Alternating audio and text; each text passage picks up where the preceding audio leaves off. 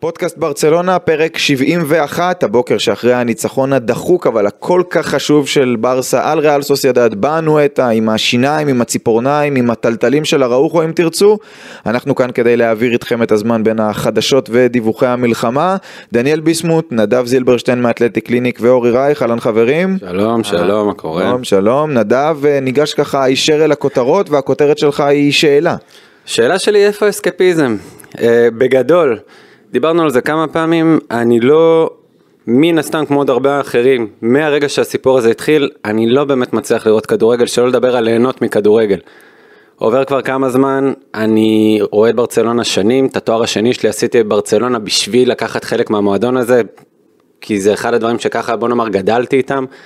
ומאז שהסיפור הזה התחיל, אני פשוט לא מצליח. אני לא נהנה מכדורגל, לא נהנה משום דבר. ואז העלית את ה... שלחת לי הודעה, נדב, בוא לפודקאסט, זה אומר שאתה צריך לראות את המשחק, בוא תנסה. אמרתי, אולי, אולי יגיע הרגע, אולי צריך לעשות את ההפסקה הזאת מהחדשות, אולי באמת לנסות, לנסות ליהנות קצת, לנסות טיפה להוריד את המתח שאני תמיד נמצא בו. גיסי אפילו אמר לי, עזוב, יש אנשים בחוץ שזה עושה להם טוב כל האסקפיזם הזה, מה אכפת לך, בוא, תעשה אפילו את הפודקאסט בשבילם. מגניב, למה לא? ואז אני פותח את הטלוויזיה, ואיזה אסקפיזם. על מה אתה, מי, מי, מי אמר שלראות את ברצלונה זה אסקפיזם, אני לא מבין. עזוב, פחות אכפת לי, אני פחות נהנה מכדורגל, זה עליי. אבל לראות את ברצלונה משחקת, אני לא חושב שמישהו נהנה אתמול. לא יכול להיות, סבבה, ריאל מדריד, קבוצה מאוד גדולה, סביר להניח שהיא תרוץ לאליפות העונה, זה ככה, ממני קשה לראות דרך שהיא לא. אבל בואנה בואנה בואנה בואנה בואנה לראות איך אנחנו בואנה עוברים קרקס מול ריאל סוסיידד ואני עוד אמור לשמוח בסוף כן מהגול. להגיד לך ששמחתי לא. זה הרבה יותר מזל מהרבה דברים אחרים. לא נראינו טוב, כל סטטיסטיקה משקרת, קשה להאמין שמישהו יגיד אחרת, סליחה אם אני מבאס מישהו, אני לא חוויתי אסקפיזם, קשה להאמין שמישהו כן. טוב, אז אה, דניאל, הכותרת שלך אולי תסביר אה, למה, כן, אה, למה נדב לא כל כך אה, נהנה מהמשחק אתמול. אה, הכותרת שלי היא למרות שווי, ואני אסביר. אה, לא ברורה ההתעקשות של שווי על מערך שלושת הבלמים. אמ, המערך הזה, ברסה לא נהנתה מהיתרונות שלו ובעיקר סבלה מהחסרונות שלו. אמ, בדרך כלל כשמשתמשים במערך שלושה בלמים זה כי ברביעיית הגנה הקבוצה לא ממש מצליחה לתפקד אה, וצריך איזשהו בלם שיחפה על השניים האחרים. אבל זה לא משהו שראינו אתמול, כל השלושה היו ממש לא מתואמים ובעיקר הרגיש שיש שם כל הזמן איזה פרצה, כל הזמן איזה דרך להיכנס בין איניגו מרטינז לקונדה. אה, הרגיש שהוא ירסבל כל הזמן יכול אה, לעבור שם ולהיכנס לרחבה. ומעבר לעובדה שמרכז ההגנה היה חלש, אוטומטית כשאתה משחק במערך כזה אז אתה נותן דגש ופוקוס על שני המגנים התוקפים. והקישור נהיה דליל יותר ופחות משמעותי והרגשנו את זה אתמול במאבקים במרכז המגרש בין הקישור של אה, סוסיידד שניצח הרבה מאוד פעמים את הקישור של ברצלונה. אמ, גונדואן וגבי היו מאוד רחוקים מלבנדובסקי ומפליקס, שאני לא מאשים אותם, במערך כזה הם צריכים ליהנות אה, ולקבל את הכדורים גם מהקישור ובעיקר מהמגנים התוקפים. אמ, שאם אנחנו כבר מתייחסים למערך הזה, אז אולי אחת הסיבות שצ'אבי הולך, הולך איתו זה כי באמת יש לו שני מגנים תוקפים ברמה מאוד גבוהה. יש לו את קאנסלו, שהוא אולי המגן התוקף הכי טוב היום בעולם, הקרוסים שלו לרחבה, הכדורים שלו, אה, זה משהו שהוא באמת מייחד אותו, וכמובן בלדה שהוא מהיר מאוד, אבל אתמול הם לא באו לידי ביטוי, הם היו מאוד חלשים, אה, וצ'אבי ראה את זה במשך מחצית שלמה. שברצלונה הייתה מאוד חלשה, אה, והוא לא שינה. כן, זו הייתה, אני חייב להגיד, שידרתי את זה עם יצחקי, הייתי בהלם במחצית, שצ'אבי לא עשה לא שינוי פרסונלי, שינוי טקטי היה לו קשה אולי לעשות. אולי הולך להיכנס ולא נכנס, mm. וזה קרה רק בדקה ה-70, שהוא עבר בסופו של דבר סוף סוף לרביעיית הגנה, אבל גם אז, אולי, זה אולי דרך אגב, החילוף שהוא עשה אולי גרם לי לטעות למה הוא משחק במערך הזה, כי הוא הוציא את קאנסלו והוא העביר את הראוכו לשחק מגן ימני. נכון. ואז אמרתי, אז אולי הוא לא סומך על קאנסלו ברביעיית הגנה, אולי הוא לא סומך על היכולת ההגנתית שלו. אבל בכל מקרה, זה לא נראה טוב אתמול, וזה לא היה צריך לחכות עד הדקה ה-70 כדי לעשות את החילוף הזה. אה, ואני לא רואה עוד כמה ברצלונה יכולה לסחוב עם המערך הזה, כי היא לא ממש, היא לא, היא לא מבקיעה שערים במערך הזה. זה גם חלק מהעניין זה התפקוד של גונדואן וגם זה גם בסוף גם חוזר לאוריול רומאו כן ללמה אפשר לסמוך עליו ואיפה זה בא לידי ביטוי במצבים נגיד במצב של רביעיית הגנה אם אתה כן רוצה להשתמש בשני המגנים שלך לתקוף קדימה הקשר האחורי צריך להגיע למצב שהוא צולל בין שני הבלמים ומייצר סוג של שלישיית הגנה כשברצלונה נגיד בוא נאמר מניעה כדור קדימה או שהיא, או שהיא צריכה כן להסתגר במתקפות מעבר באשר הן. אז אתה לא רוצה לעשות את זה עם גונדואן כי אין לך גם ככה הרבה קשרים שיודעים לנהל משחק.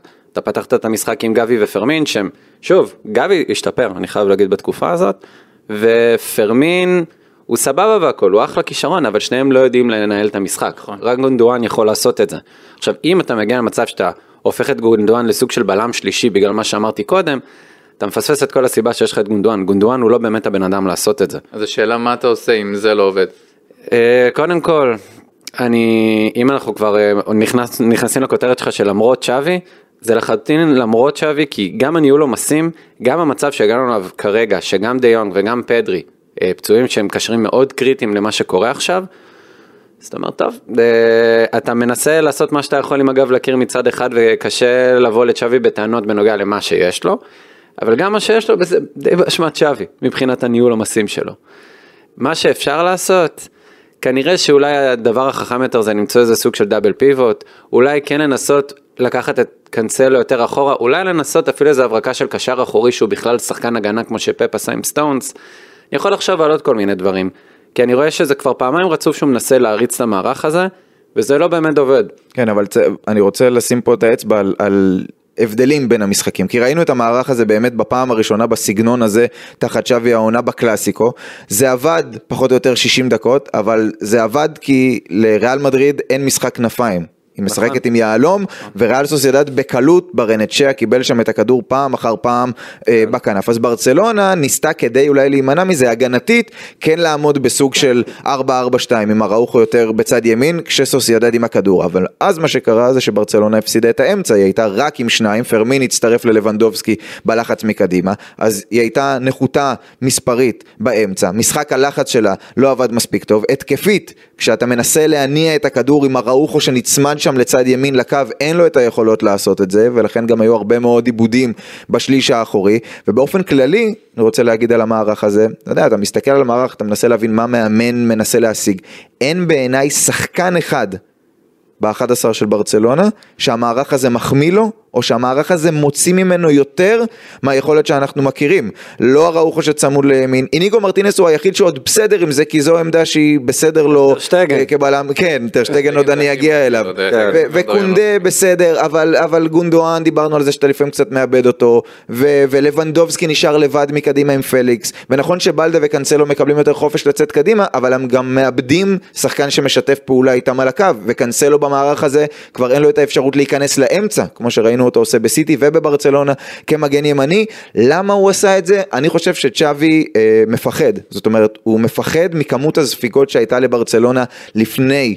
הקלאסיקו, בקו רגיל של ארבעה עם קאנסלו ובלדה, בטח בהשוואה לעונה שעברה, והוא חשב אולי והוא ראה בקלאסיקו שזה נתן לו יותר, אה, אה, יותר החזקת כדור, אבל נגד ריאל סוסיידד, שיש לה קישור באמת ברמה מאוד גבוהה, וגם שחקני כנף, ברצלונה, באופן נדיר, סיימה את המשחק עם פחות החזקת כדור מאשר ריאל סוסיידד, אה, היא גם הייתה חשופה הגנתית, גם לא היה לה מספיק שחקנים מקדימה כמו שדניאל אמר, היא בעטה, דיברת על הסטטיסטיקות, היא בעטה פחות לשער ופחות למסגרת והשיגה פחות קרנות ו- ואפילו מסרה פחות מריאל סוסיידד שזה משהו שהוא נדיר, אז אם בקלאסיקו ברצלונה הפסידה בעיניי בגלל צ'אבי, כמו שדניאל אמר הפעם, היא, היא ניצחה למרות צ'אבי, בגדול. טוב, מסכים במאה אחוז, זה- מה זה, בוא נאמר את זה ככה, ואני יודע שאתה לא, מ... אני לא לא ממעריצי צ'אבי. אני מאוד קשה לראות כי אמרו לי, זה משהו מאוד נכון, שהשלם נראה פחות מסכום חלקיו. אני כן חושב שהיה אפשר לעשות משהו יותר טוב. אה, לפח... בסוף לשחק כדורגל חיובי זו בחירה.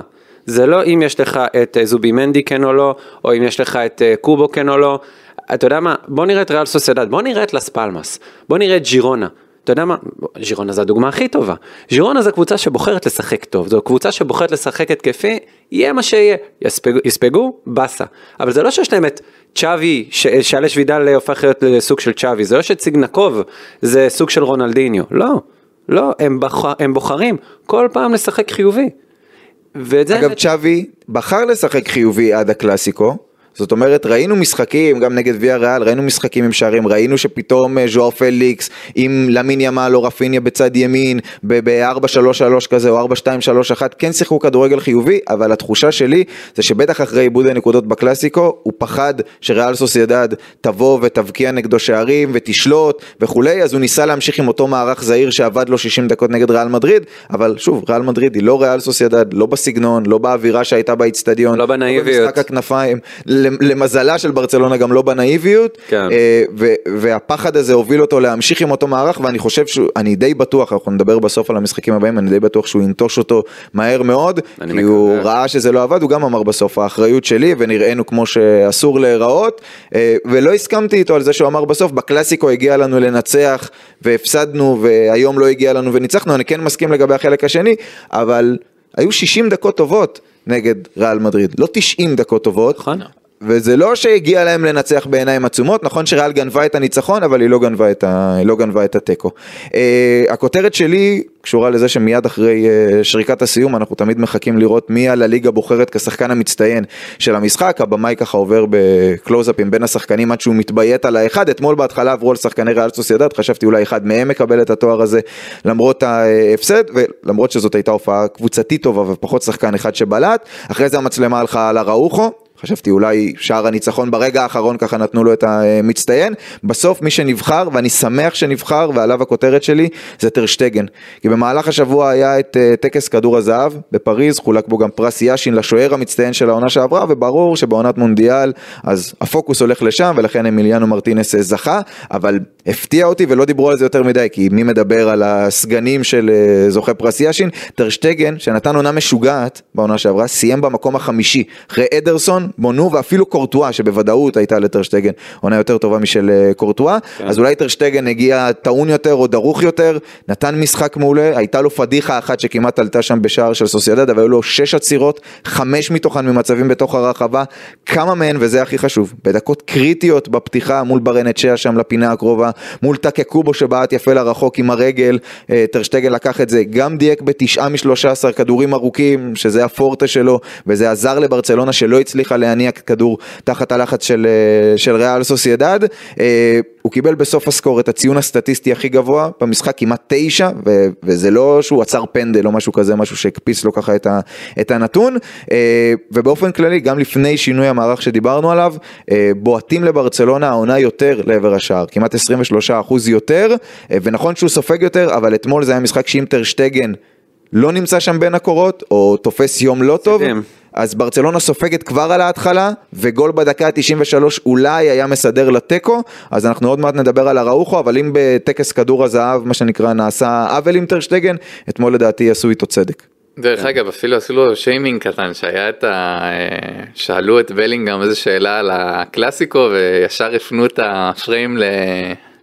לטרשטגן. אז אה, כן הוא גם קצת אה, היה, היה איזה דיבור על היכולת שלו אחרי השער שהוא ספג מבלינגהם, השער נכון. הראשון בקלאסיקו, אה, ואתמול הוא הוכיח את עצמו לגמרי, הוא לא הציל את ברסה מאיבוד נקודות, הוא באמת הציל את ברסה מהפסד.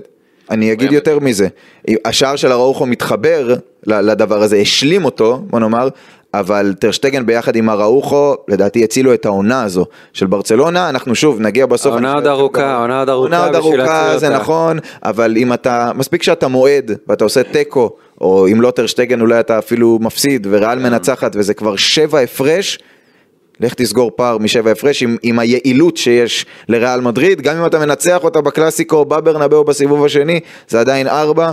בקיצור, זה, זה טרשטגן, אתה יודע, הפוקוס הולך על הראוכו ונחמיא לו עוד מעט, אבל אם לא טרשטגן, אנחנו בכלל לא מגיעים לסיטואציה הזו שהראוכו יכול להציל את המצב. ואפרופו להגיע לסיטואציה, יש עוד מילה לדעתי שבאה לידי ביטוי העונה אצל ברצלונה, שיש לה פלוס ויש לה מינוס, וזה אופי. כי ברצלונה הגיעה למגרש שבו ריאל סוסיידד לא הפסידה מאז פברואר, 17 משחקים ברציפות בכל המסגרות, כולל ליגת האלופות, והיא שוב, בלית ברירה אמנם, אבל היא שוב הצליחה להרים את עצמה בדקות הסיום. רק העונה, מול קאדיס, שני שערים אחרי הדקה ה-80 שעשו 2-0, מול ויה ריאל, מהפך דרמטי בדרך ל-4-3, מול אוססונה, שער ניצחון דקה 86, מול סלטה שלושה שערים אחרי דקה 80 בדרך לניצחון, מול סביליה, העצמי של רמוס, רבע שעה לסיום, מול גרנדה, השיגה תיקו דקה 85, מול בלבאו, גיו דקה 80, אתמול מול ריאל סוסיידד בתוך התוספת, אז אלה נתונים מדהימים כאלה שבריאל מדריד היו מתהדרים בהם בשנים הקודמות, אבל... אה, התהדרו בהם עלינו בקלאסיקו, כן? גם, גם, נכון, נכון. זה כאילו האופי המפורסם של ריאל מדריד, אבל מצד אחד זה מראה על אופי נדב, מצד שני, אם אתה צריך אופי בשביל קאמבקים, זה אומר גם שאתה מסתבך יותר מדי.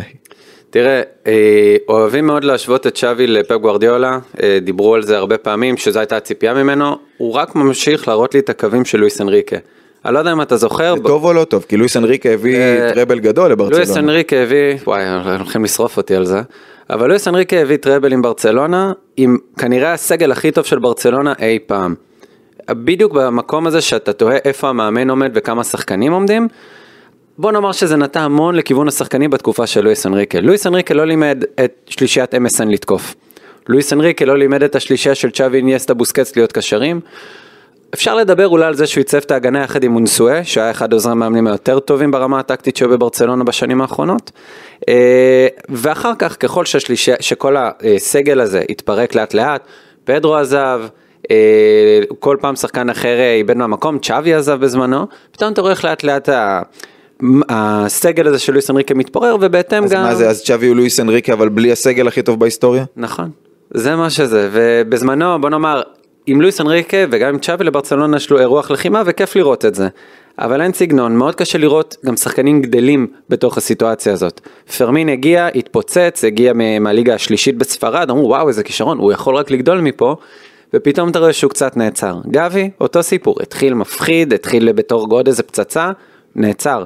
פדרי עם הפציעות, פרנקי דה יונג, בוא נאמר, פרנקי מאוד טוב גם בזכות עצמו, הוא היה טוב לפני ברצלונה, הוא טוב במהלך התקופה שלו בברצלונה, מאוד קשה להרוס אחד כמו פרנקי דה יונג. בקיצור, הנקודה שלי, שדברים לא באמת משתפרים תחת צ'אבי. זה היה נראה יותר טוב לעומת קומן, שזה אחלה, אבל אני לא יכול להפוך את קומן לסטנדרט שלי, למה טוב ומה לא. כולנו אני חושב יכולים להסכים על זה. קומן לא יכול להיות סטנדרט. אתה אומר, זה שזה יותר טוב מקומן, זה לא, הוא גם הביא אליפות, כן? צריך להגיד, אני יודע שזה לא... אם, אה, בוא נאמר, זה לא שריאל מדריד היו מבריקה בעונה שעברה. היו הרבה עיבודי נקודות, אפשר... נבוא לפעם הבאה עם סטטיסטיקה מוכנה, יפה ככה לתמוך בטיעון שלי, על כמה נקודות איבדו ריאל מדריד באותה תקופה, וכמה, בוא נאמר, האם זה קצב צבירת נקודות של באמת אלופה, לעומת באמת עיבוד נקודות של היריבה המרה שלך או יתר הליגה. אפשר גם להתייחס לזה. בסדר גמור. כן, רצית להוסיף משהו? אני חושב שתיארת את כל הקאמבקים וזה, בדרך כלל אומרים שיש שניים, שלושה משחקים כאלה בעונה שלמה, שאתה אומר זה ניצחון של אלופה. זו, קבוצ, זו קבוצה שיודעת להשיג את הנקודות הקריטיות וככה לוקחים אליפות. אבל כשזה קורה פעם אחת, פעם שנייה, שלישית, רביעית, חמישית, אתה כבר מבין שברצלונה איפשהו כבר, הקסם מתישהו אה, ייפסק, מתישהו זה ייגמר, וברצלונה לא יכולה להסתמך כל פעם על להגיע לדקה ה-90 ולא יודע, לזרוק את כולם לרחבה, להרים איזה כדור, הראוך או נגיחה וגול, לא תמיד זה יקרה.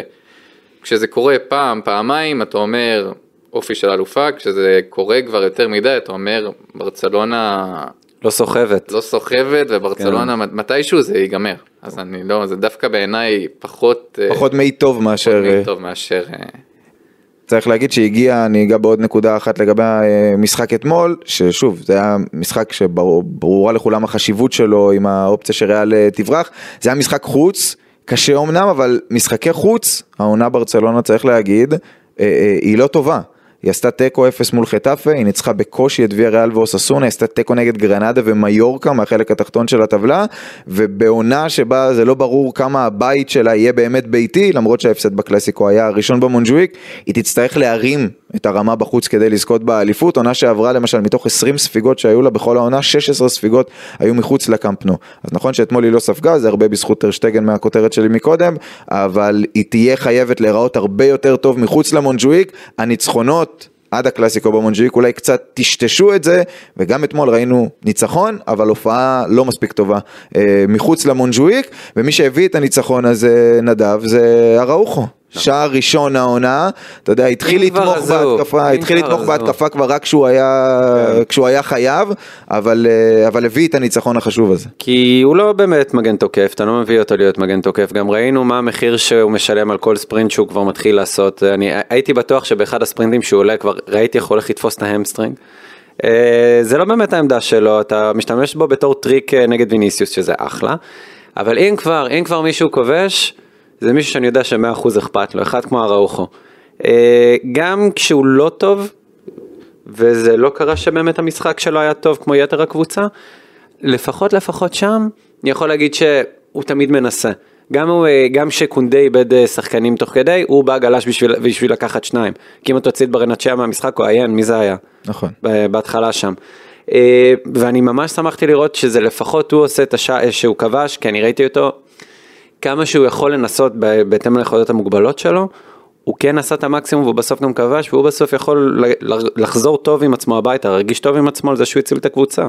ודני זה מחבר אותי לעניין ההגנה של אה, ברצלונה שאמרנו, סופגת יותר, גם מאיימים יותר על השער שלה, אנחנו כן רואים את קונדה אתמול עם טעות אדירה בהתחלה של המשחק, שכמעט עלתה בשער שלו ירסבל, אנחנו כן רואים את איניגו מרטינס מקבל יותר קרדיט, דווקא על חשבון קריסטנסן שהיה נהדר בשנה שעברה, דיברנו פה לא מעט על ההשוואה בין ההגנה של העונה שעברה לבין העונה כשקנסלו מגיע ויש פתאום מגן, אה, מגן אמיתי, מה צריך להיות מבנה, מה מבנה ההגנה הנכון מתוך כל פול השמות הזה עבור ברצלונה להמשך העונה.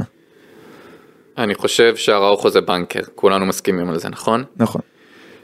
הבלם השני, כעיקרון, ההיגיון אומר קונדה, אבל לאחרונה קונדה מפשל.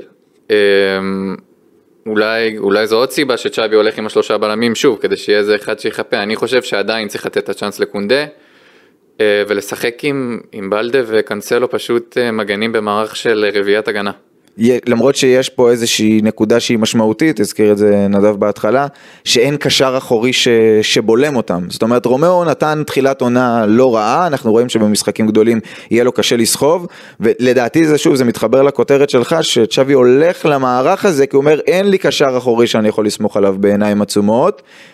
אז אני, ואין לי, אז אני אעבור לשלושה בלמים כדי לגבות את הקישור היחסית, יחסית רך, אני לא אוהב את ההחלטה הזו, לא, כן? אבל העניין שגם- אתה צריך ללכת על שלושה בלמים כשיש לך שלושה בלמים טובים וכל השאר זה מתאים כדי שיצאו קדימה, והבחירה הזו בשלושה בלמים כדי לכפר על זה ש, שמשחק ההגנה שלך לא טוב, זה כמעט אף פעם לא מסתיים בתוצאה טובה. לא סייע אתמול, אם לא טרשטייגן אז הם כן סופגים, בסופו של דבר. אה, סוסיידד הגיע להמון מצבי הפקעה, אז, אז כאילו אני לא, אני לא רואה באמת את היתרון של בלם נוסף במערך הזה, כי ברצלונה עדיין מאוד חשופה בהגנה.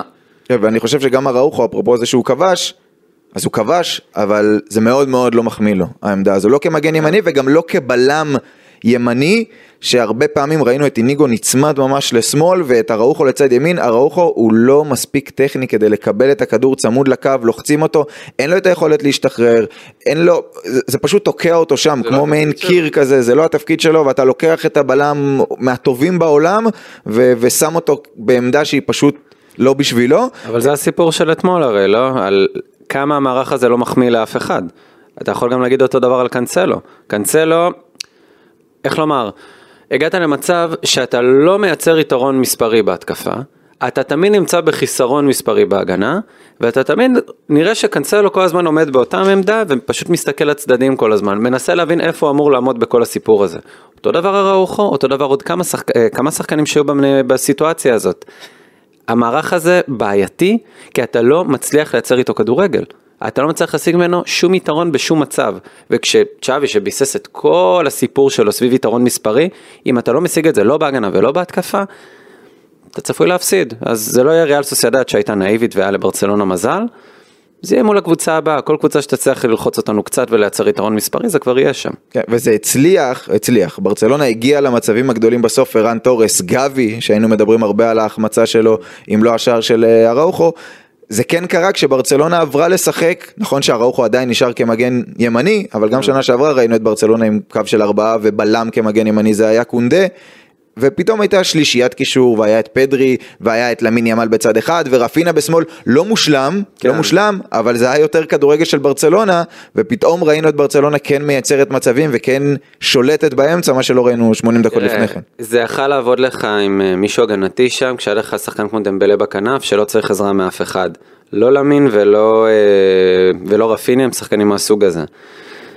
צ'אביץ' צריך לעשות את ההתאמות שלו בהתאם לשחקנים שיש לו. בשביל זה בסוף אתה מביא מאמן שאמור להיות בקליבר גבוה כזה ולא פשוט, לא יודע, עוזר מאמן כזה או אחר שיאללה בוא יש לך קבוצה רק תנהל תראה שהכל בסדר. מי שבישל את השער הגדול הזה לאראוכו זה היה גונדואן, כבש שער בכורה בברצלונה, זה היה בקלאסיקו, אתמול בישול חמישי שלו בכל המסגרות, הוא מלך הבישולים של הקבוצה. היו, אה, דניאל, ציפיות מאוד גדולות מההגעה שלו, איך אתה רואה אותו עד עכשיו ביחס לציפיות האלה? אני חושב שדווקא אתמול זה היה המשחק הכי גרוע שלו מאז שהוא הגיע, ודווקא הבישול שלו מוכיח איזה שחקן גדול הוא, מוכיח שזה שחקן ש... גונדואן הוא מסוג השחקנים שאתה משאיר 90 דקות, גם כשהם משחקים רע, אתה מחכה לרגע הזה של הקסם, כמו שקרה אתמול. זה היה מהבישולים שלו בסגנון שכמו שהוא בישל בסיטי, שסיטי חייב את הגול המנצח, ואז פשוט הרגע הקסם הזה, הכדור עומק הזה, זה כדור מדהים. על, ה, על השני, השניונת המדויקת שנייה, ביותר. כן, בול, והוא שם אותו לארוך או על הראש, רק צריך להכניס את זה פנימה. אמ, אני חושב שזה רכש אדיר של ברצלונה, אני חושב שהוא עוד לא הראה אה, את הכל, אמ, ושגם במשחקים רעים, זה מי שאתה מחכה שייתן לך את הרגע הקסם הזה שישנה את הכל. אפרופו רגעי קסם, אה, נדב בוא נדבר על מישהו שאתה אוהב לדבר עליו, אה, פדרי, אה, מי שאמור להיות באמת ספק הכדורים הראשי אולי ביחד עם גונדואן, חזר לשחק אחרי יותר מחודשיים. וראינו גם בכמה דקות שהוא היה, והוא עלה נגד קישור קשוח, סובימנדי ומיקל מרינו וכולי, שעם כל הכבוד למה שיש לפרמין שהיה נהדר אה, בקלאסיקו למשל, וגם לפני כן, ואתמול פחות, אה, יש בו פשוט משהו ש, שאין באחרים, זה נראה כל כך פשוט הפס הזה שהוא השאיר שם את, אה, את גבי. גבי מול שוער, אבל אתה רואה שבאמת אין אף אחד בברצלונה שיכול לעשות את זה, וכמה זה חשוב לברצלונה שהוא יהיה כשיר. לברצלונה, לנבחרת ספרד, בסוף הוא לא, הוא לא סתם נמצא במקום שהוא נמצא בו, אתה מקבל, בוא נאמר, ב- בטח במסגרות נערים ונוער בספרד, יש לך כל כך הרבה שחקנים בכל כך הרבה ליגות ותתי ליגות, שרק הטובים והטובים הטובים ביותר שבהם מצליחים, להגיע בגילאים האלה למקומות האלה. פדרי שם כי, כי הוא באמת טוב. פדרי שם כי מדברים עליו בתואר של איניאסטה, זה עוד מן הסתם רחוק. אבל אתה, יש בו את הדבר הזה שאתה לא יכול לראות בשחקנים אחרים, הוא לא סתם רץ. אה, פפ גוארדיולה דיבר על זה בזמנו, על, אה, על איך הוא אוהב לראות את השחקנים שלו, כאלה שחושבים לפני שהם רצים, שיודעים למה הם רצים ממקום למקום. לפדרי יש את זה.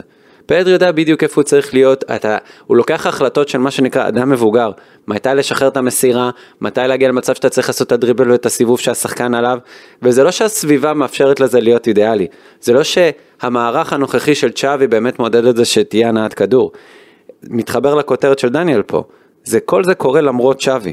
וגם הצמיחה הזאת של פדרי, או העובדה שפדרי עוד במקום שהוא נמצא בו, אני כן מכבד את העובדה שלפחות מנסים לנהל את החזרה שלו למגרש לא, לא בלחץ ולאט לאט ויהיה בסדר למרות שהם צריכים אותו, כמו שראינו אתמול.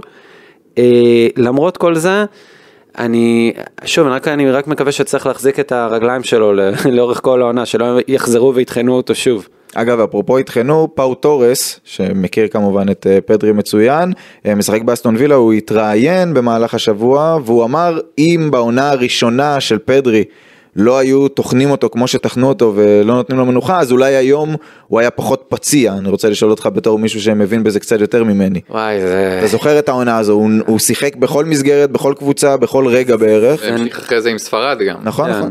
זה נכון לכל שחקן באשר הוא, זה לא נכון רק... השאלה אם זה משהו שהוא, שהוא באמת יכול להיגרר ולהיגרר, כי הפציעה כן. הזו בארבע ראשי היא לא הפעם הראשונה שזה קורה. התשובה. היא כן, כי זה לא, גם זה מסתמן שזה לא פציעה סטנדרטית של ארבע ראשי. כן, אני אנצל את זה שיש אה, מצלמות, אני אוכל להסביר משהו ויזואלי.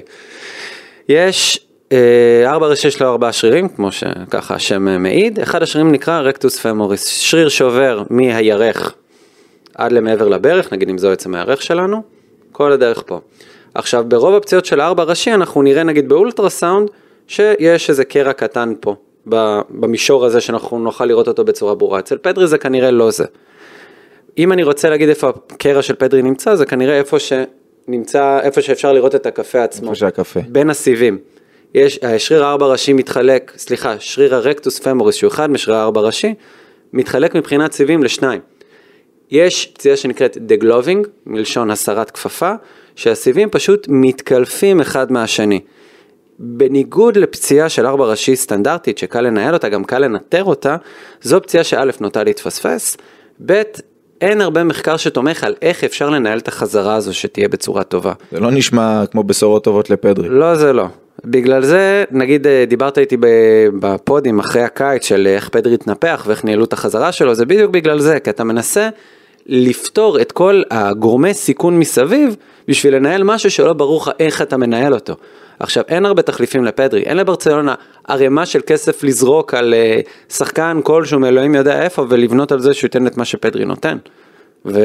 מתחבר לגונדואן שקיוו שאם באמת פדרי לא נמצא אז יהיה את גונדואן שייתן את הפלר הזה שייתן את הפס החכם וגם ראינו בתחילת העונה שהם באמת שיחקו קצת ביחד כשגונדואן היה כזה סוג של אה, כנף מזויף בעמדה של גבי מהשנה שעברה.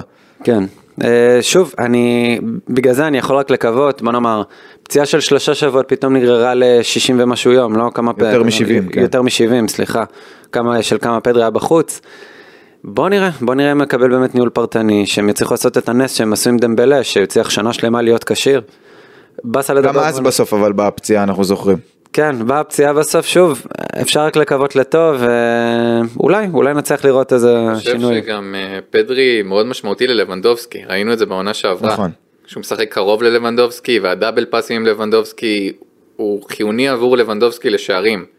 הרגשנו, העונה, לבנדובסקי עדיין הבקיע, אני חושב, שישה שערים העונה? לבנדובסקי, כן, שישה שערים, שלושה בישולים ב-12 הופעות. שזה גם בסדר. זה בסדר, וזו פתיחת העונה הכי גרועה שלו בתשע העונות האחרונות, אבל זה בגלל שהוא היה משוגע בעונות הקודמות. נכון, כן? ואני חושב ש...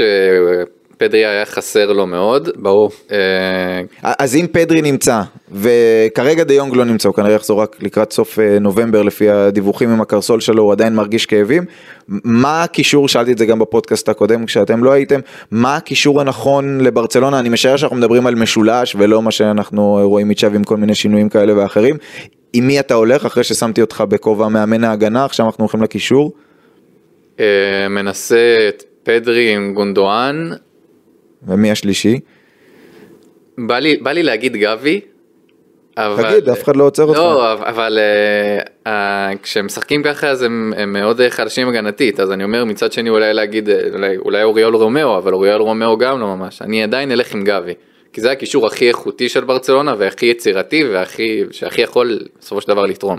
אמ, אני דווקא הייתי הולך כן על אוריול רומאו שוב בלית ברירה ממש. רק בשביל היכולת שלו גם לרדת בין שני הבלמים ולעשות את מה שאמרנו קודם שאנחנו לא רוצים שגונדואן יעשה. אה, ואז קאנסלו יכול להגיע ולהיות מצוות אליו ולעודד את ההנעת כדור קדימה. כאילו זה יכול להפוך את המערך ליותר דינמי. כן, כשקאנסלו משחק כמגן ימני בקו של ארבעה בעמדה הטבעית שלו מה שנקרא. בדיוק, מה שעבד עד עכשיו ונראה טוב במהלך העונה. ופשוט לעבוד באופן הזה עם אוריול רומאו, יכול להיות שאולי עם זה שפדרי יהיה שם, זה ייראה טיפה יותר שוטף. אפרופו אבל קאנסלו, שהזכרת אותו, מאז שהוא הגיע לברצלונה, שיחק בכל המשחקים, פתח, ב, רק באחד הוא לא פתח, שיחק גם בכל המשחקים בנבחרת פורטוגל, העומס עליו מטורף, מצד שני אין ממש מי, ש... מי שיגבה אותו, זאת אומרת האיש שחוק בקלאסיקו, ראינו אותו טוב בעמדה הזו והוא הוחלף במפתיע, אתמול החילוף כבר לא היה מפתיע כי הוא לא על האוויר, מהרגליים. אתה זוכר שדיברנו באמת על קאנסלו בתקופה של החלק שאתה אוהב, המלפפוניאדה, כן. דיברנו על זה בזמן הבא. גם יהיה לנו נקודה קטנה כן. כזו בהמשך לחובבים. אה, אה, מה שאמרתי לך שכל הבעיות סביב קאנסלו תמיד היו על האם אני מקבל מספיק דקות, הפרצוף החמוץ מול נכון. פאפ, לא יסתדר מול ביירן, ואז אמרתי לך אל תדאג, בברצלונה זה לא תהיה בעיה, פשוט להפסיק לשחק. וזה באמת מה שקורה, אין לו תחליף, באמת. זה לא באמת עובד בשום צורה. שאלה האם באמת, אתה יודע, אנחנו מהצד כחובבי כדורגל ופחות uh, מביני uh, uh, פיזיולוגיה וכולי, האם באמת יש פה איזושהי סכנה ש, שיקרה לו משהו בגלל העומס הזה? ברור שכן, יודע... ברור שכן. חד משמעית כן, שחקן שחייב, בוא נאמר, עוד על אחת כמה וכמה שחקן בעמדה שלו, שזה מגן, אפילו נוסיף בפרופיל שלו, מגן תוקף, מבחינת כמות הספרינטים, שינויי כיוון, המחויבות של מה שהוא צריך לעשות במהלך משחק, זה לא, זה לא בלם, זה לא שוער אפילו. סבבה? שאתה פשוט יכול לחכות בעמדה שלך ו- ויהיה בסדר ואתה תדע לנהל את העומסים שלך. מגן לא עובד ככה. מגן תוקף כמו שכל הזמן הוא, האיכויות שלו באות כמו שאמרנו בהצטרפות שלו קדימה, ביציאה קדימה, בחזרה אחורה. בסוף הוא ייפצע, יש גבול לכמה אתה יכול לסחוב שחקן כזה לאורך זמן, טוב ככל שהוא יהיה, כשיר ככל שהוא יהיה, זה מה שלמדנו על פרנקי דיונג. פרנקי דיונג שומר על עצמו. פרנקי דיונג צעיר, פרנקי דיונג מבחינת כל הסביבה שלו, הוא לא שחקן שאמור להיפצע, ועדיין טחנת אותו מספיק בשביל שזה יקרה. כן וואלה גם אצל קאנסלו זה לא לא מן הנמנע שזה יקרה. ואפרופו קאנסלו היה דיווח במהלך השבוע בהקשר של בלדה שעונה שעברה היו לו שישה בישולים בליגה הוא היה מקום שני בברצלונה העונה יש לו רק אחד ואמרתי בפרק הקודם שהוא חייב לשפר את עצמו בקטע הזה אתמול הגנתית מול קובו הוא היה בסדר הוא עשה עבודה לא רעה אבל התקפית בטח במערך הזה שנותן לו חופש לצאת קדימה הוא חייב להיות הרבה יותר מדויק בפס האחרון ליצור הרבה יותר מצבים כתלויים בו אה, גם במערך הזה וגם לא במערך הזה. פליקס נכנס פנימה, הוא, הוא, קו, אה, הוא קו שמאל, אז היה דיווח שאולי ינסו בגלל שאין תרומה מעמדת המגן השמאלי את קנסלו שם, שזו עמדה שהוא באמת יודע לשחק בה, אבל אז עולה השאלה אז מי ישחק מגן ימין, כי סרג'י רוברטו גם פצוע וגם לא בדיוק אה, אולי ב-level, אז אולי קונדה שיחזור לעמדה הזו למרות שהוא לא אוהב כי הראוכו אנחנו מסכימים שזה לא יקרה ובכל מקרה זה לא יפתור את, ה, את בעיית העומס שיש על קנסלו זה רק יכול להוסיף עוד יותר עומס כשהוא יהיה בצד, ה, בצד השני. אה, נקודה אחרונה העלית את זה מקודם אה, דניאל לגבי אה, לבנדובסקי וה, והנתונים וכולי אני שאלתי פה בתחילת העונה כשהוא פתח ולא פתח טוב האם יש איזשהו מקום לדאגה ומיד אחרי זה הוא התחיל לכבוש ואז נפצע. אז אני שואל שוב, האם יש מבחינת ברצלונה מקום לדאגה בהקשר לבנדובסקי, או שזה רק עניין שהוא צריך להוריד את החלודה אחרי כמה שבועות שהוא היה בחוץ, פלוס המערך שלא ממש מחמיא לו, או שוואלה, בחור בן 35 ואי אפשר כבר לצפות שהוא ייתן את, ה, את המספרים כמו שאנחנו רגילים. אני חושב ששני הדברים שאמרת נכונים, קודם כל הוא בן 35 ואי אפשר לצפות בכל עונה לאיזה 40 פלוס שערים, אבל גם המערך הזה לא מחמיא לו, ברגע שיהיה מערך שיותר יחמיא לו, ברגע שהוא יקבל יותר תרומה וסיוע גם מהכנפיים אה, וגם מקשרים שישחקו יותר קרוב אליו, אז הוא יוכל לבוא לידי ביטוי בצורה טובה יותר. אני, לא, אני באמת לא מאשים את לבנדובסקי ב... באי תפוקה שלו אתמול, כי זה הרבה חלוץ בסופו של דבר, תלוי בסיוע שהוא מקבל מהחברים שלו להתקפה. והוא לא קיבל את זה. אני חושב שהחלום של לבנדובסקי זה לראות שצ'אבי רושם על הלוח את ההרכב, הוא רואה שבהרכב, רק פדרי, הוא באותו הרכב רואה את קאנסלו כמגן ימני, בלדה כמגן שמאלי, את גונדואן ופדרי בקישור, ואת פליקס ולמין ימל או רפיניה, הוא אומר כל אלה יכולים לבשל לי אחלה ארוחה, ולא כמו מה שהיה אתמול, שיש לו שניים על כל קו ועוד uh, חצי פרמין כזה, וגונדואן בכלל משחק מאחור. יותר קרוב לגבי ולבלמים מאשר קרוב לרחבה, זו לדעתי הפנטזיה של לבנדובסקי וזה צריך לקרות, זאת אומרת אין סיבה שזה לא יקרה עכשיו כשפדרי, כשפדרי חוזר. המזל של ברצלונה באיזשהו מקום, הגול של אראוחו, העלה אותה כבר בשלב הזה ל-32 שערים של 15 כובשים שונים, אז אין אחד כמו לבנדובסקי שסוחב על הגב את כולם, הוא עדיין מלך השערים, עם שישה בכל המסגרות, אבל לפחות יש אחרים שככה מצליחים אה, לכבוש, וזה מתחבר לעניין המלפפוניאדה שדיברנו נדב, אני רוצה לשאול אותך כי זו באמת התלבטות בהתאם למצב הכלכלי של ברצלונה.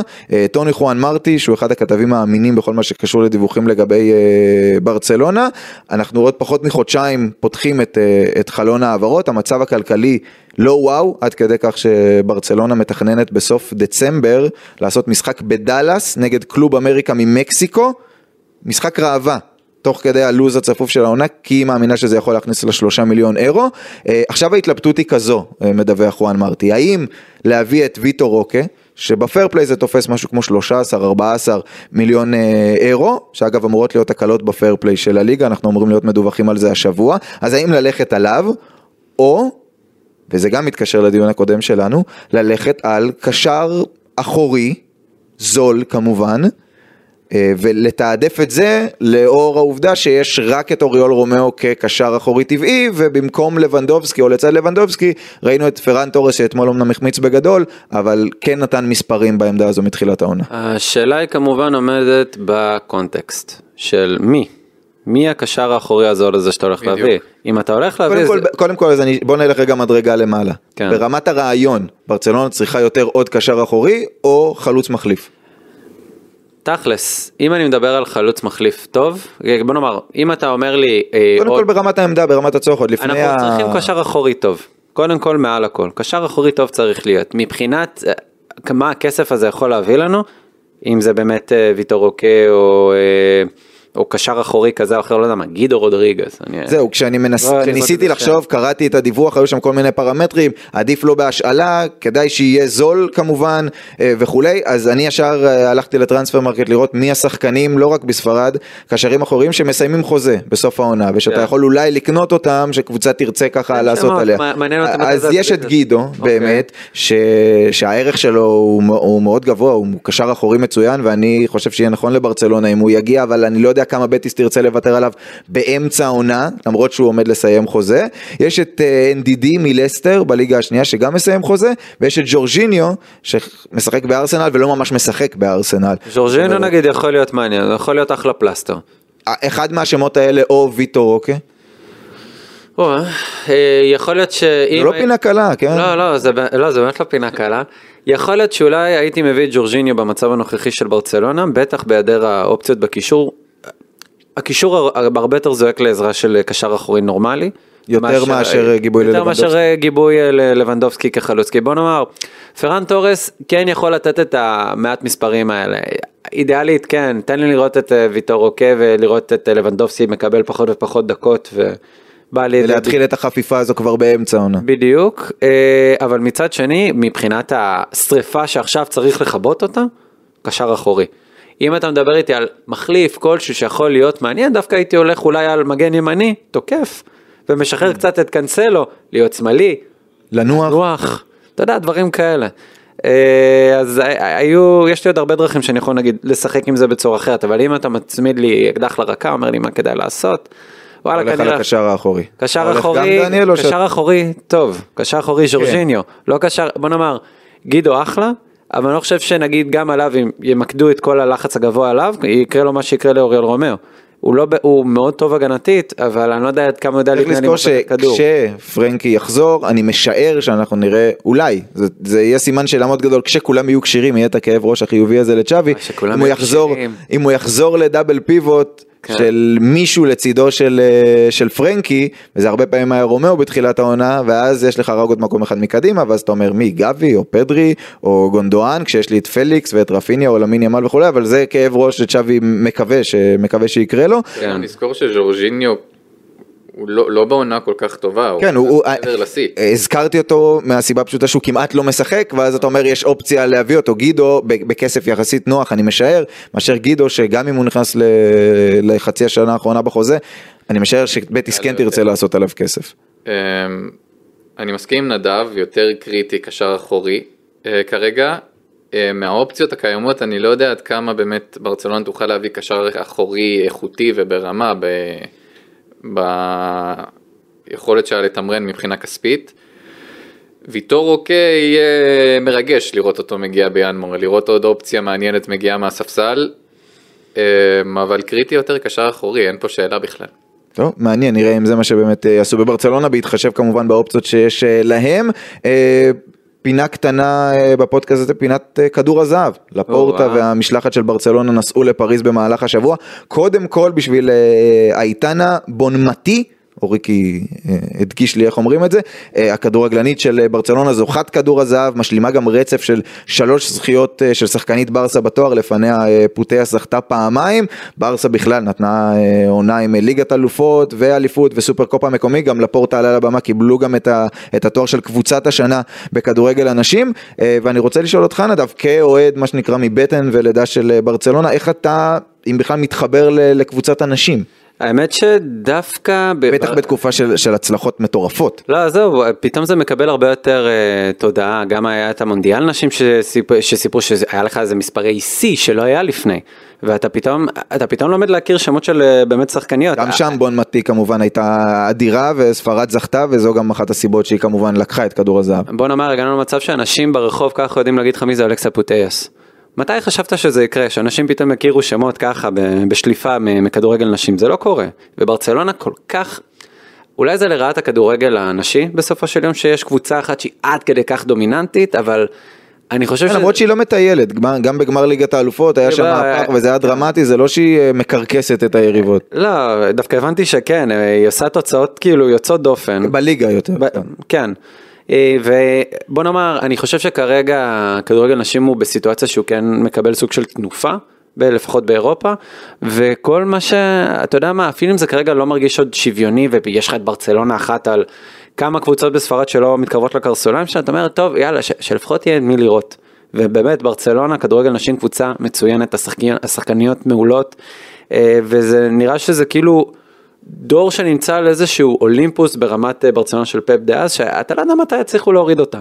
אה, ובונמטי זה, אני מאוד שמח שהיא זכתה, אני שוב, אה, אני יותר אוהב את אלכסה פוטס כמו רוב האנשים, אבל כיף, כיף לראות את זה, כיף לראות שברצלונה, לפחות בכדורגל נשים, מאוד דומיננטית.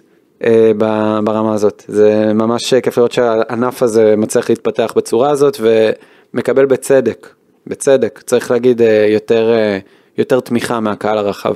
אגב, לי, יש, לי זה מחזק את התיאוריה, אפרופו כדורגל נשים, שבארץ, אם וכאשר, אם רוצים שכדורגל הנשים ילך ויצבור תאוצה, אני לא מומחה לכדורגל נשים בארץ והמגבלות והתקציב וכולי, אם הקבוצות הגדולות, המועדונים הגדולים, יהיו להן קבוצות נשים, להפועל תל אביב יש, אבל מכבי תל אביב, מכבי חיפה וכולי, בסוף אוהדי כדורגל, הם מועדים את המועדון, את הסמל, לא משנה להם השחקנים שמתחלפים, ולכן אנחנו רואים גם במכבי תל אביב, אני מכיר שהולכים הרבה למשחקי כדוריד וכדורעף וכולי, אז אם יהיו למועדונים הגדולים, כמו שיש לברצלונה, אפילו ריאל מדריד, גם ריאל מדריד, אה, אה, רכשה קבוצה, קבוצת נשים לפני שנה או שנתיים מהליגה הנמוכה, הדביקה לה את השם ריאל מדריד ומקדמת אותה, ויש קלאסיקו ואתלטיקו מדריד וכולי, אולי אם הדבר הזה יקרה פה בארץ, כשיהיה פה קצת יותר שקט ורגוע וכולי, אז אולי זה משהו שבאמת יוכל לפתח גם את הכדורגל כאן.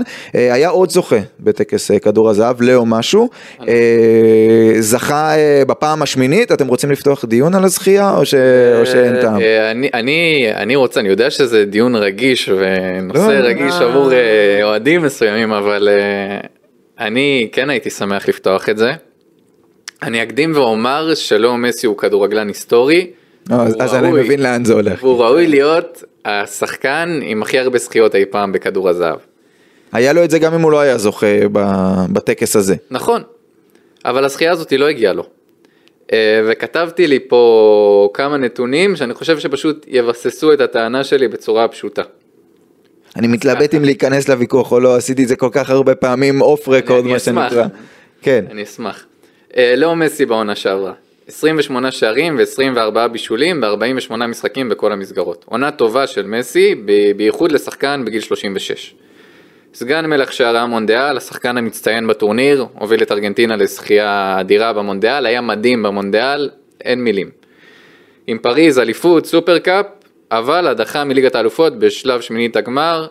אני חושב שאין על זה עוררין, שמהבחינה הזאת הוא נכשל עם פריז, הביאו אותו כדי לזכות בליגת האלופות והוא הודח פעמיים בשמינית.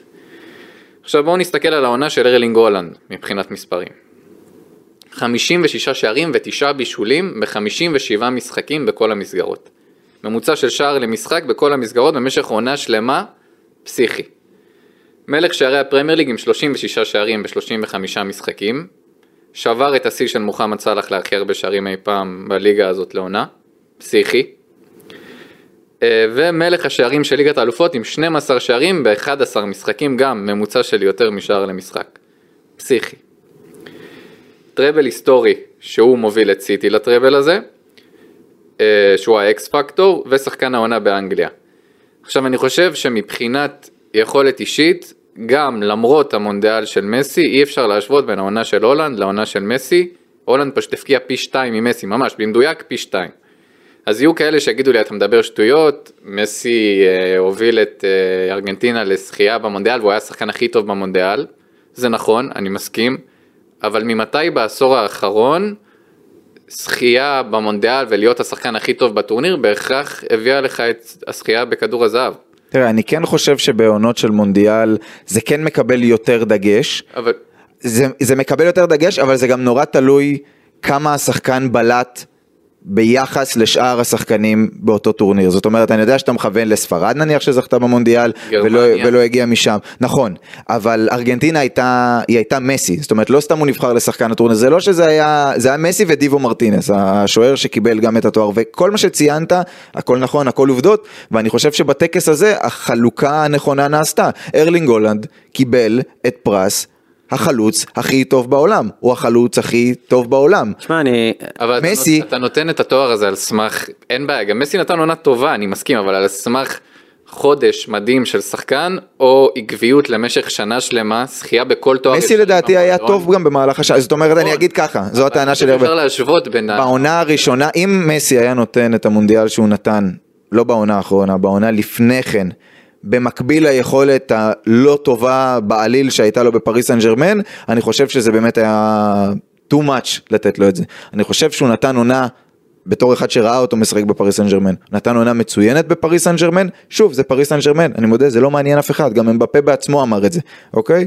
אה, זה פוגע ב- ב- בסיכויים שלך לזכות בתארים, אבל מה שמשחק לרעת מסי מבחינת התפיסה של מה זה רק חודש אחד זה הטיימינג של המונדיאל. יכול להיות שגם אם הטיימינג היה בסוף העונה הוא לא היה זוכה כן? אבל אם אתה מעתיק את המונדיאל מדצמבר ושם אותו בסוף העונה והכל קורה אותו דבר אני חושב שהרבה יותר קולות היו מבינים למה מסי זכה כי זה היה נחקק יותר בתודעה. ברגע שזה היה אומרים אה הוא זכה לפני עשרה חודשים, כן, אבל זה על העונה שעברה, זה היה תוך כדי העונה, והטקס גם היה איזה שלושה חודשים אחרי שנגמרה העונה שעברה, אז זה קצת טשטש את מה שמסי נכון, עשה. אבל אני לא- אני עדיין חושב שמסי היה השחקן הכי טוב בעולם בעונה שעברה, וארלינג הולנד היה בעונה משוגעת, וארלינג הולנד, אם הוא היה זוכה, ואני אומר את זה בתור אוהד מסי, אם הוא היה זוכה, הייתי מבין לגמרי. זאת אומרת, זה, זה, זה הכי שוויוני, יותר שוויוני ממה שהיה אז עם ונדייק, יותר שוויוני ממה שהיה אז עם לבנדובסקי שנפגע,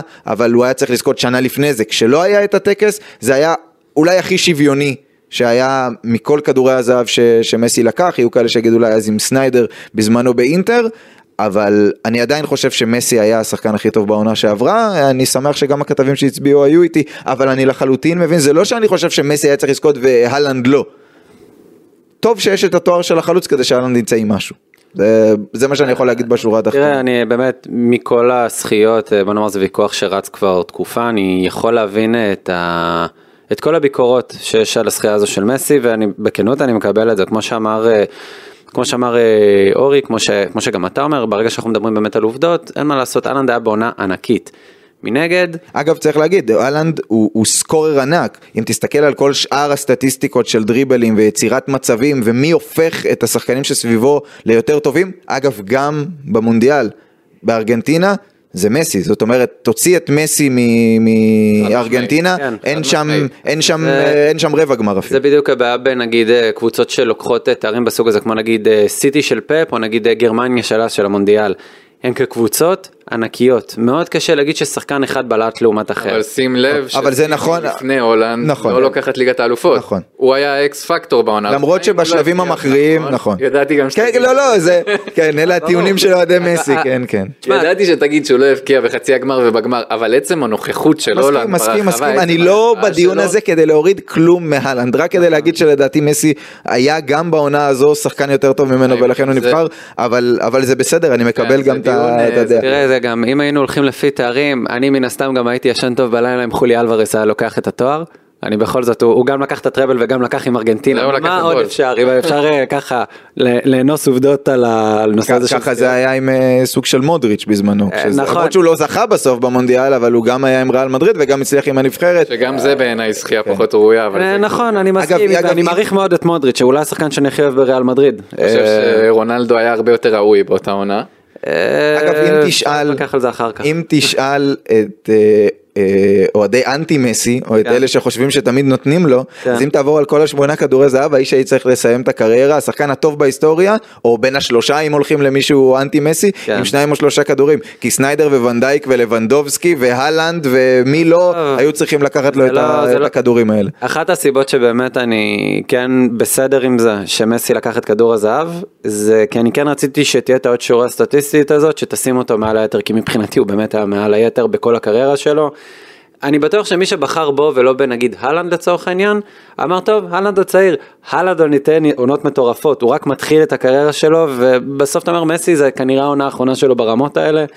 כמה פעמים יוצא שהוא לוקח מונדיאל וסוגר את הסיפור הזה עם ארגנטינה ואת כל הנרטיב שלו אה, סביב אה, האם הוא טוב מספיק, האם הוא באמת ראוי, האם הוא לקח עם ארגנטינה, האם בכלל כל האומה תזכור את ארגנטינה, את לאו מסי סליחה, באותו רמה כמו מרדונה.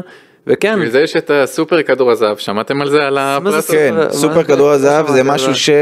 מי קיבל אז פושקש? נותנים, כן, אה, לא פושקש, סטפנו קיבל. די סטפנו, זה כאילו השחקן הכי טוב בשלושים השנים האחרונות, עכשיו לא עברו עדיין שלושים שנה. אז אני לא יודע מה... 2028 או 29. משהו כזה, כן, לא עברו עדיין שלושים שנה מאז שהעניקו את זה אה, בפעם האחרונה, אז בפרנס פוטבול ביטלו את זה, אבל מי יודע, אולי כשימלאו שלושים שנה, אם הם יחליטו לעשות את זה שוב, אז כן, מה ש... עוד אני רוצה להגיד על מסי, לא, לא בהקשר הדיון הזה ש, שעשינו פה, אה, זה קודם כל שהיו אינסוף דיווחים על זה שלפורטה דיבר עם מסי, ואז אה, הודה אה, רומרו הכתב שהטעו אותו, ואז בא גיאם בלגה שהוא מקורב למשפחת מסי ואמר בכלל לפורטה רצה להצטלם עם מסי ומסי התעלם ממנו, ואז הגיע כתב שלישי ברנבאו, לא סנטיאגו, שאמר שהוא בכלל לא היה לידו ולא ביקש להצטלם.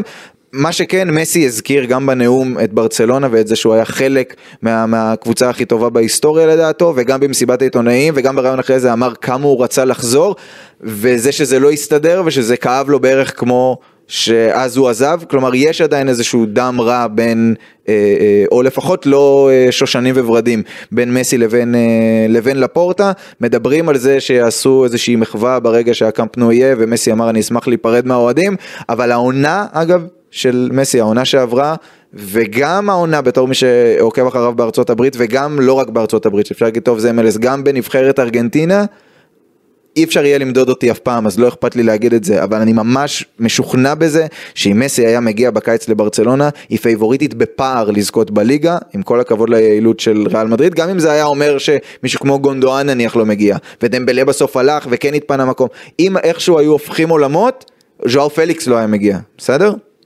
מסי מה שהוא היה יכול לתת לברצלונה, גם בגיל 36, זה משהו שהיה לוקח אותה המון צעדים קדימה, אבל לא תוכלו לבדוק אותי, ו... אבל זו דעתי מה שנקרא. אני, אין לי יכולת לפתוח מימד מקביל ולראות מה, מה קורה, אבל uh, בוא נאמר, אני, אני דווקא סקפטי לגבי זה, אני חושב ש... ראינו את זה עם קומן, שכמה גם למסי יש גבולות לאיך אפשר... כן, ל... אבל, אבל אתה זוכר את הקבוצה שהייתה גם עם קומן, היה פותח, כל, היו כל מיני שחקנים כאלה... נכון. יודע, לא, לא, לא לבנדובסקים ואפילו לא כישרונות כמו אה, למין ימל שתכף אני אשאל את דניאל לגביו ולא אה, פדרי ולא הגנה עם אראוחו וקונדה ו... אה, מה אני אגיד לך, אה, שוב, אה, הוא נתן טורניר באמת מדהים עם ארגנטינה, והוא נתן טורניר שיש מערכת שלמה שדוחפת אותו להיות המסי הטוב ביותר שהוא יכול נכון. להיות בגיל 36. 36, 6, לא טעיתי. אני לא חושב שברצלונה יכולים לעשות את זה במשך עונה שלמה. זו, זה הטיעון שלי לגבי זה. זה הוויכוח שלנו על, ב, על העולם המקביל מה שנקרא. בדיוק. שלא לא נדע. אם, אם אני פותח את העולם המקביל שלי, כן. סבבה, ואז נעשה אבל... מלחמות ובמולטיברס שלי ושלך, לדעתי זה לא, זה לא היה תופס, אני לא חושב שמסי היה מספיק בשביל, לש... שוב, זה היה נראה אחרת, אבל אני לא חושב ברמה של אליפות בפער, או משהו כזה. אבל, אבל אוקיי, לא אמרתי בפער, אמרתי שהם היו פייבוריטים ברורים לזכות באליפות, כשהיום הם אה, כזה ראש בראש עם אה, ריאל מדריד שתכף נדבר עליה. ז'ירונה. שהיית יודע כמה ג'וד בלינגהם הולך אה, לתת לריאל מדריד? אני חושב שבג'וד בלינגהם הוא, הוא מדהים עבור ריאל מדריד אבל זה גם לא כל כך טוב לריאל מדריד שיש את הסוג של תלות הזו בו. בבלינגהם. זאת אומרת הוא, הוא אדיר כן והם צוברים נקודות בליגת האלופות לדעתי זה לא יספיק. בליגה בברצלונה בלי מסי ועם הפציעות שיש לה זה יכול להספיק, זה בהחלט יכול להספיק. אה, נקודה אחת שאני רוצה לשאול אותך דניאל, כי אה, אפרופו העניין של מסי, שאלו אותו מי יהיו הזוכים העתידיים. הוא אמר זה כנראה, אמר זה הכדור האחרון שלי, אה, אז הוא הזכיר את אמבפה ואת אהלנד ואת ויניסיוס, אבל הוא הזכיר גם את למיני ימל, והוא אמר מצד אחד לא צריך לשים עליו יותר מדי לחץ, מצד שני השחקן הטוב בהיסטוריה עם שמונה כדורי זהב, כששואלים אותו מיוזמתו אומר למיני ימל. אני רוצה לשאול אותך, כי בפודקאסט הקודם שהיית כאן, זה היה אחרי ויה ריאל, ואמרת זה המשחק שאנחנו נזכור מלמין ימל את הפריצה שלו כמו של הגדולים ביותר. אה, מה דעתך על ההתפתחות שלו אני גם מאז? ציינתי שלמין ימל יהיה מהשחקנים שהתמודדו על זה, כמו הולנד, אתה בדעה של מסי, בלינגהם שזה- וכמו אתה אמבפה. בחברה טובה. אני כן, אני בדעה של מסי, אני גם חושב שצריך לתת להם- למין ימל את הזמן שלו. אבל לתת את גם- הזמן זה אומר אה, לתת לו זמן להתפתח או לתת זמן דשא שהוא רואה קצת פחות בתקופה האחרונה. לתת לו להתפתח ולתת לו לשחק. וגם מלמין ימל לא צריך לצפות, אנחנו גם רואים שהוא לא שחקן של בהכרח אה, מספרים, של שערים, הוא לא איזה גולר גדול, הוא שחקן שמשפיע הרבה יותר על משחק ההתקפה, גם בדברים שלא רואים בהכרח במספרים. אה, אני חושב שככל שייתנו לו לשחק יותר, ככל שהוא יהיה יותר בהרכב, כך הוא יבוא לידי ביטוי, וככה הוא גם, אולי גם המספרים שלו יעלו יותר. אני, אנחנו שוכחים שהוא רק בן 16? זה, זה מטורף, כאילו שמדברים עליו בכלל בממדים האלה בגיל הזה. הוא יהיה שם, אבל לא צריך לצפות גם שזה יקרה בגיל 17, 18, 19, יש לו את כל העתיד לפניו. טוב אז זה היה הקטע על ימין ימל אני מת על ימין ימל ורק שייתנו לו רק שייתנו לו לשחק ולפני רפיניה ובעמדה שלו ובמערך נורמלי שקנסלו מסייע לו ו- והוא יגיע ככה יותר קרוב לרחבה ואנחנו באמת נראה נראה ממנו את מה שמצפים כי מה שקורה איתו עכשיו זה נכנס בקלאסיקו פתאום בכזה חצי צד שמאל משהו מוזר תנו לו לשחק בעמדה. שלו וכמה שיותר ונדב יגיד שישמרו על המבנה הפיזי שלו ויחלקו לו את העומסים אבל שישחק. שישחק, שיהיה שחקן הרכב, כי אני חושב שאין לברצלונה מישהו כמוהו, אה, בטח לא בכנף ימין ובכלל בחלק הקדמי. אה, נקודות אחרונות, אנחנו מסתכלים אה, קדימה. קודם כל היום בלילה, אה, נדב, אה, 10, ריאל מארחת את ראיו, דיברנו פה לפני המשחק על האפשרות שמעידה בנו את תפתח פער של 6-7, אז כרגע הפער הוא נקודה. האם אוהדי ברצלונה יכולים להיות אולי אופטימיים שבמקום 6-7 זה יהיה נקודה או שתיים? תראה, אה, אני לא סומך על זה שריאל מדריד מאבדת נקודות אה, ככה במשחקים, מה שנקרא באהלן אהלן, זה לא הטיפוס, זה לא הקבוצה, זה גם לא מה שמשדרים עד כה. מה שלא ילך לך בריאל מדריד בלינגהם יתקן, ו... ו- וזו האמונה שלי כרגע לגבי מה שקורה איתם. ברצלונה לא יכולה להגיע למצב שהיא סומכת על זה שריאל מאבדת נקודות. זה אף פעם לא עבד, ואין סיכוי שזה יתחיל עכשיו, לא עם התנופה שריאל התחילה איתה. אז ארבע אתה. אומר. כן. ארבע בסוף הערב הזה. אה, ביום שלישי אה, דניאל ברצלונה מתארחת בגרמניה אצל אה, שכתר דונייצק. נגיד ברצלונה בינתיים עם תשע מתשע בליגת האלופות, אבל במחצית השנייה במונג'וויק נגד שכתר היא ספגה, היא כמעט איבדה שם את הנקודות. לשכתר גם יש עדיין את החלום לסיים אולי במקום השני, גם מקום שלישי כמובן מצוין מבחינתה. מבחינת ברסה הניצחון הזה לא חשוב רק כדי להבטיח את ההעפלה אחרי שנים של מפלות, אלא גם כדי... הראשון. בדיוק, לעשות את זה מהמקום הראשון, אנחנו יודעים כמה זה קריטי הרבה פעמים. אה, מבחינת אה, הרכב, רוטציות, מערך, מה היית רוצה לראות מברצלונה במשחק הזה? והאם זה אולי זמן באמת ל- ל- זמן לתת, לרוטציות לדעתי. כן, למרות שזה המשחק שיכול אה, לקרב יכול- אותם לנעילה של המקום הראשון? הראשון, כן, אבל ברצלונה כרגע גם צריכה לא לשכוח את הליגה, וצריכה, כמו שדיברנו על קאנסלו ושחקנים כאלה, יש שחקנים שצריכים לנוח.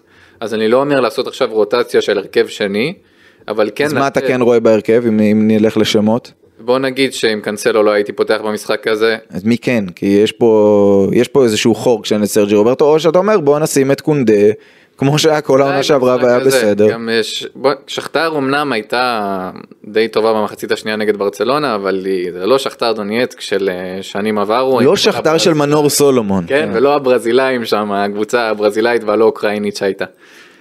אה, אז כן, הייתי משחק עם קונדה מגן ימני באותו משחק, וכן, לא הייתי פותח עם לבנדובסקי ולא הייתי פותח עם הכוכבים הכי גדולים. אה, גם תיקו נגד שכתר באותו משחק לא יהיה דבר נורא. מעניין. אה, אחרי הביקור בגרמניה, אתה רוצה להגיד משהו על הביקור בגרמניה? אני, אז זהו, אני בהמבורג? חושב, אני, אני מנסה לחשוב באמת על מה עדיף. כי מצד אחד, האינסטינקט הראשוני אומר, יאללה, בוא ננצח את המשחק האחד הזה, ואחרי זה ממש תזרוק על ליגת האלופות, יש לך שני משחקים שהם באמת לפרוטוקול. אני בעד. מצד שני, אגב לא בטוח, כי אם פורטו מנצחת אז עדיין יש פער, ואז המשחק נגד פורטו אתה צריך לא להפסיד כדי להבטיח את המקום הראשון. אז, אז יש פה איזה סימן שאלה. זאת אומרת, להיות. אתה יכול לעלות, אני אגיד ככה, אתה היית עולה עם איזשהו הרכב שהוא אה, נניח קונדה כמגן ימני, ונניח אה, אראוחו וקריסטנסן, עד עכשיו זה טוב, כן, אבל קריסטנסן, ונניח מרקוס אלונסו כדי לתת מנוחה לבלדה. ו- ורומאו, אז- אז בגלל זה אני שואל, ורומאו בקישור האחורי, ופרמין, ופרן תורס באמת חלוץ, ודברים כאלה, ניסיונות כאלה. אני הייתי חושב על הכיוון הזה רק בגלל שגם ההרכב הטוב של ברצלונה עכשיו הוא כבר בלי אינטנסיביות, אתה כבר לא רואה אותם מצליחים ללחוץ גבוה. אה, מה שלא עבד עקרונית, אולי גונדואן כזה פתאום שירד לספסל, זאת אומרת, ראיתי- זה הרגע? גילוי נאות, לא ראיתי את המשחק נגד אה, שכתר, בכנות לא היה לי מצב רוח, ראיתי קטעים אחר כך אה, ביוטיוב ספציפיים. מה שראיתי בעיקר, מה ששמעתי מחברים, זה שפשוט ברצלונה הורידה הילוך במחצית השנייה. זה לא באמת עניין של בהכרח שכתר יהיו עד כדי כך טובים, כמו שברצלונה כבר לא לוחצת, לא דוחפת, וברצלונה שהיא לא משחקת באינטנסיביות היא מפסידה. היא לא, אין לה את הכישרון הזה ברמת ההנעת כדור והטכניקה שהיא, ככה יהיה מה שיהיה, תגיע לשער ויהיה בסדר. אם ברצלונה לא יכולה לפתח אינטנסיביות במשחק הזה, עדיף לתת למחליפים לשחק. לא אפילו ברמה של רק רוטציות ומנוחה, אלא אם אתה רוצה לנצח את המשחק הזה. וואלה כן, אולי כן שווה לתת אה, לשחקני רוטציות לשחק, ולו רק כי, כי אתה רוצה להרוויח מנוחה לשחקנים אחרים. אוקיי, אחרי הביקור בגרמניה, ברסה חוזרת הביתה בליגה, היא תפגוש את אה, אלווס. לאלווס צריך להגיד, יש היום אה, משחק תחתית חשוב מאוד נגד אלמריה, היא לא עם קצב צבירת נקודות טוב, רק שני ניצחונות, אבל היא גם לא קלה לפיצוח, היא הפסידה רק 2-1 לאתלטיקו, היא עשתה לאחרונה גם תיקו נגד ויאריאל ומול בטיס, ואומנם היא רק עם תשעה שערים, אבל יש לה מהירות בכנף כמו ריוחה, יש לה את אה, הומורו דיונשו, אוהדי ברסה שאולי לא מכירים, ייחשפו אליו אה, בחוד ההתקפה, חלוץ צעיר, גדול, מאוד מסוכן. אה, ברסה בעיניי במשחק הזה, אפרופו רוטציות שדיברנו, במשחק הזה היא צריכה לעשות all in התקפי, לעלות הכי התקפי שהיא יכולה. אה, אה, כדי להבקיע מוקדם וכדי לא להיגרר אה, לסיום, כמו שאמרנו, עם קאנסלו ובלדה, בלמים, יכול להיות אראוחו וקונדה, יש איזשהו crush מתפתח לצ'אבי על איניגו מרטינס, וזה, וזה פוגע בקריסטנסן, שאומנם לא פתח מושלם את העונה, אבל חבל שברצלונה תאבד את קריסטנסן, ולתת לגבי ולגונדואן ופדרי אם אולי יוכל לפתוח ואפילו לתת 60 דקות, ולמין ימל ופליקס ולבנדובסקי, כדי להכריע את זה כמה שיותר. מוקדם, כן כן כן, לעלות הכי התקפי שאפשר, כדי להכריע את זה בבית כמה שיותר אה, מוקדם. אה, לסיום אני פשוט אבקש מכם הימור, שני משחקים, שכתר ואלווס, שש נקודות על הכף, עם כמה ברצלונה תצא דניאל? אם צ'אבי עולה, עם, לא עם הרכב הכי חזק בשכתר, עם ארבע, זאת אומרת שמנצחים את אלווס. אם הוא אומר בואו נגמור את זה ובואו נסיים מקום ראשון בליגת האלופות, יש כאן שש לדעתי. נדב? כמו שראיתי את שווי עד עכשיו, הוא לא טיפוס של ניהול רוטציות ומעדיף ללכת כאילו על ה-safe side כמה שאפשר. הוא לדעתי יפתח באמת עם הכי חזק שיש לו, נגד אה, שכתר. לי יש דווקא תחושה שאתה תראה את מרקוס אלונסו, סליחה שאמרתי לך את זה, אבל נדמה לי שנראה את זה. אה, בוא נלך, תשמע, ארבע נשמע לי מאוד הגיוני. אה, יש הרגשה שברצלונה עכשיו תיבד בדלי רק מעייפות. באיזה מהמשחקים? וואי. איפה היית מעדיף לאבד נקודות? לא, זה לא זה די מעדיף. ברור, לא? לא, זה עדיף לא- בליגת האלופות לעשות תיקו ולנצח את זה אפילו לא מאשר איפה אני הפוך. מעדיף, זה איפה שנראה לי זה יקרה. יש לי הרגשה שדווקא נגד אלווס. וואלה. פתאום... אה, אתה אומר ארבע הפוך מדניאל. כן, ארבע אבל מהצד השני. הבנתי. טוב, אני אלך על שש, סתם בשביל ההימור, אבל אני, בתחושה אני כן מאמין שיש יותר סיכוי. אם זה יהיה ארבע, אז זה יהיה ארבע של דניאל עם כן. אה, מעידה ב- בשכתר, כי אני כן מאמין שיהיו שם רוטציות, או שהם ינצחו כזה בקושי, ונגד אלווס אני כן מאמין שהפודקאסט הבא, מה שנקרא, יהיה אחרי ניצחון משמעותי על אלווס, אה, אבל... בוא נראה, כן. בוא נראה. אה, דניאל, נדב, תודה רבה אה, לשניכם. תודה לך. תודה אה, לכם המאזינים. אה, רגע, כן, רגע, כן, רגע, כן. ב- ב- בפינת המעט אסקפיזם שיש, אופק חוגג שנה פה. נכון, אופק, מחר, אה. מחר. אם הוא יהיה פה מחר, אז, אה, אז כן, זה יהיה שנה.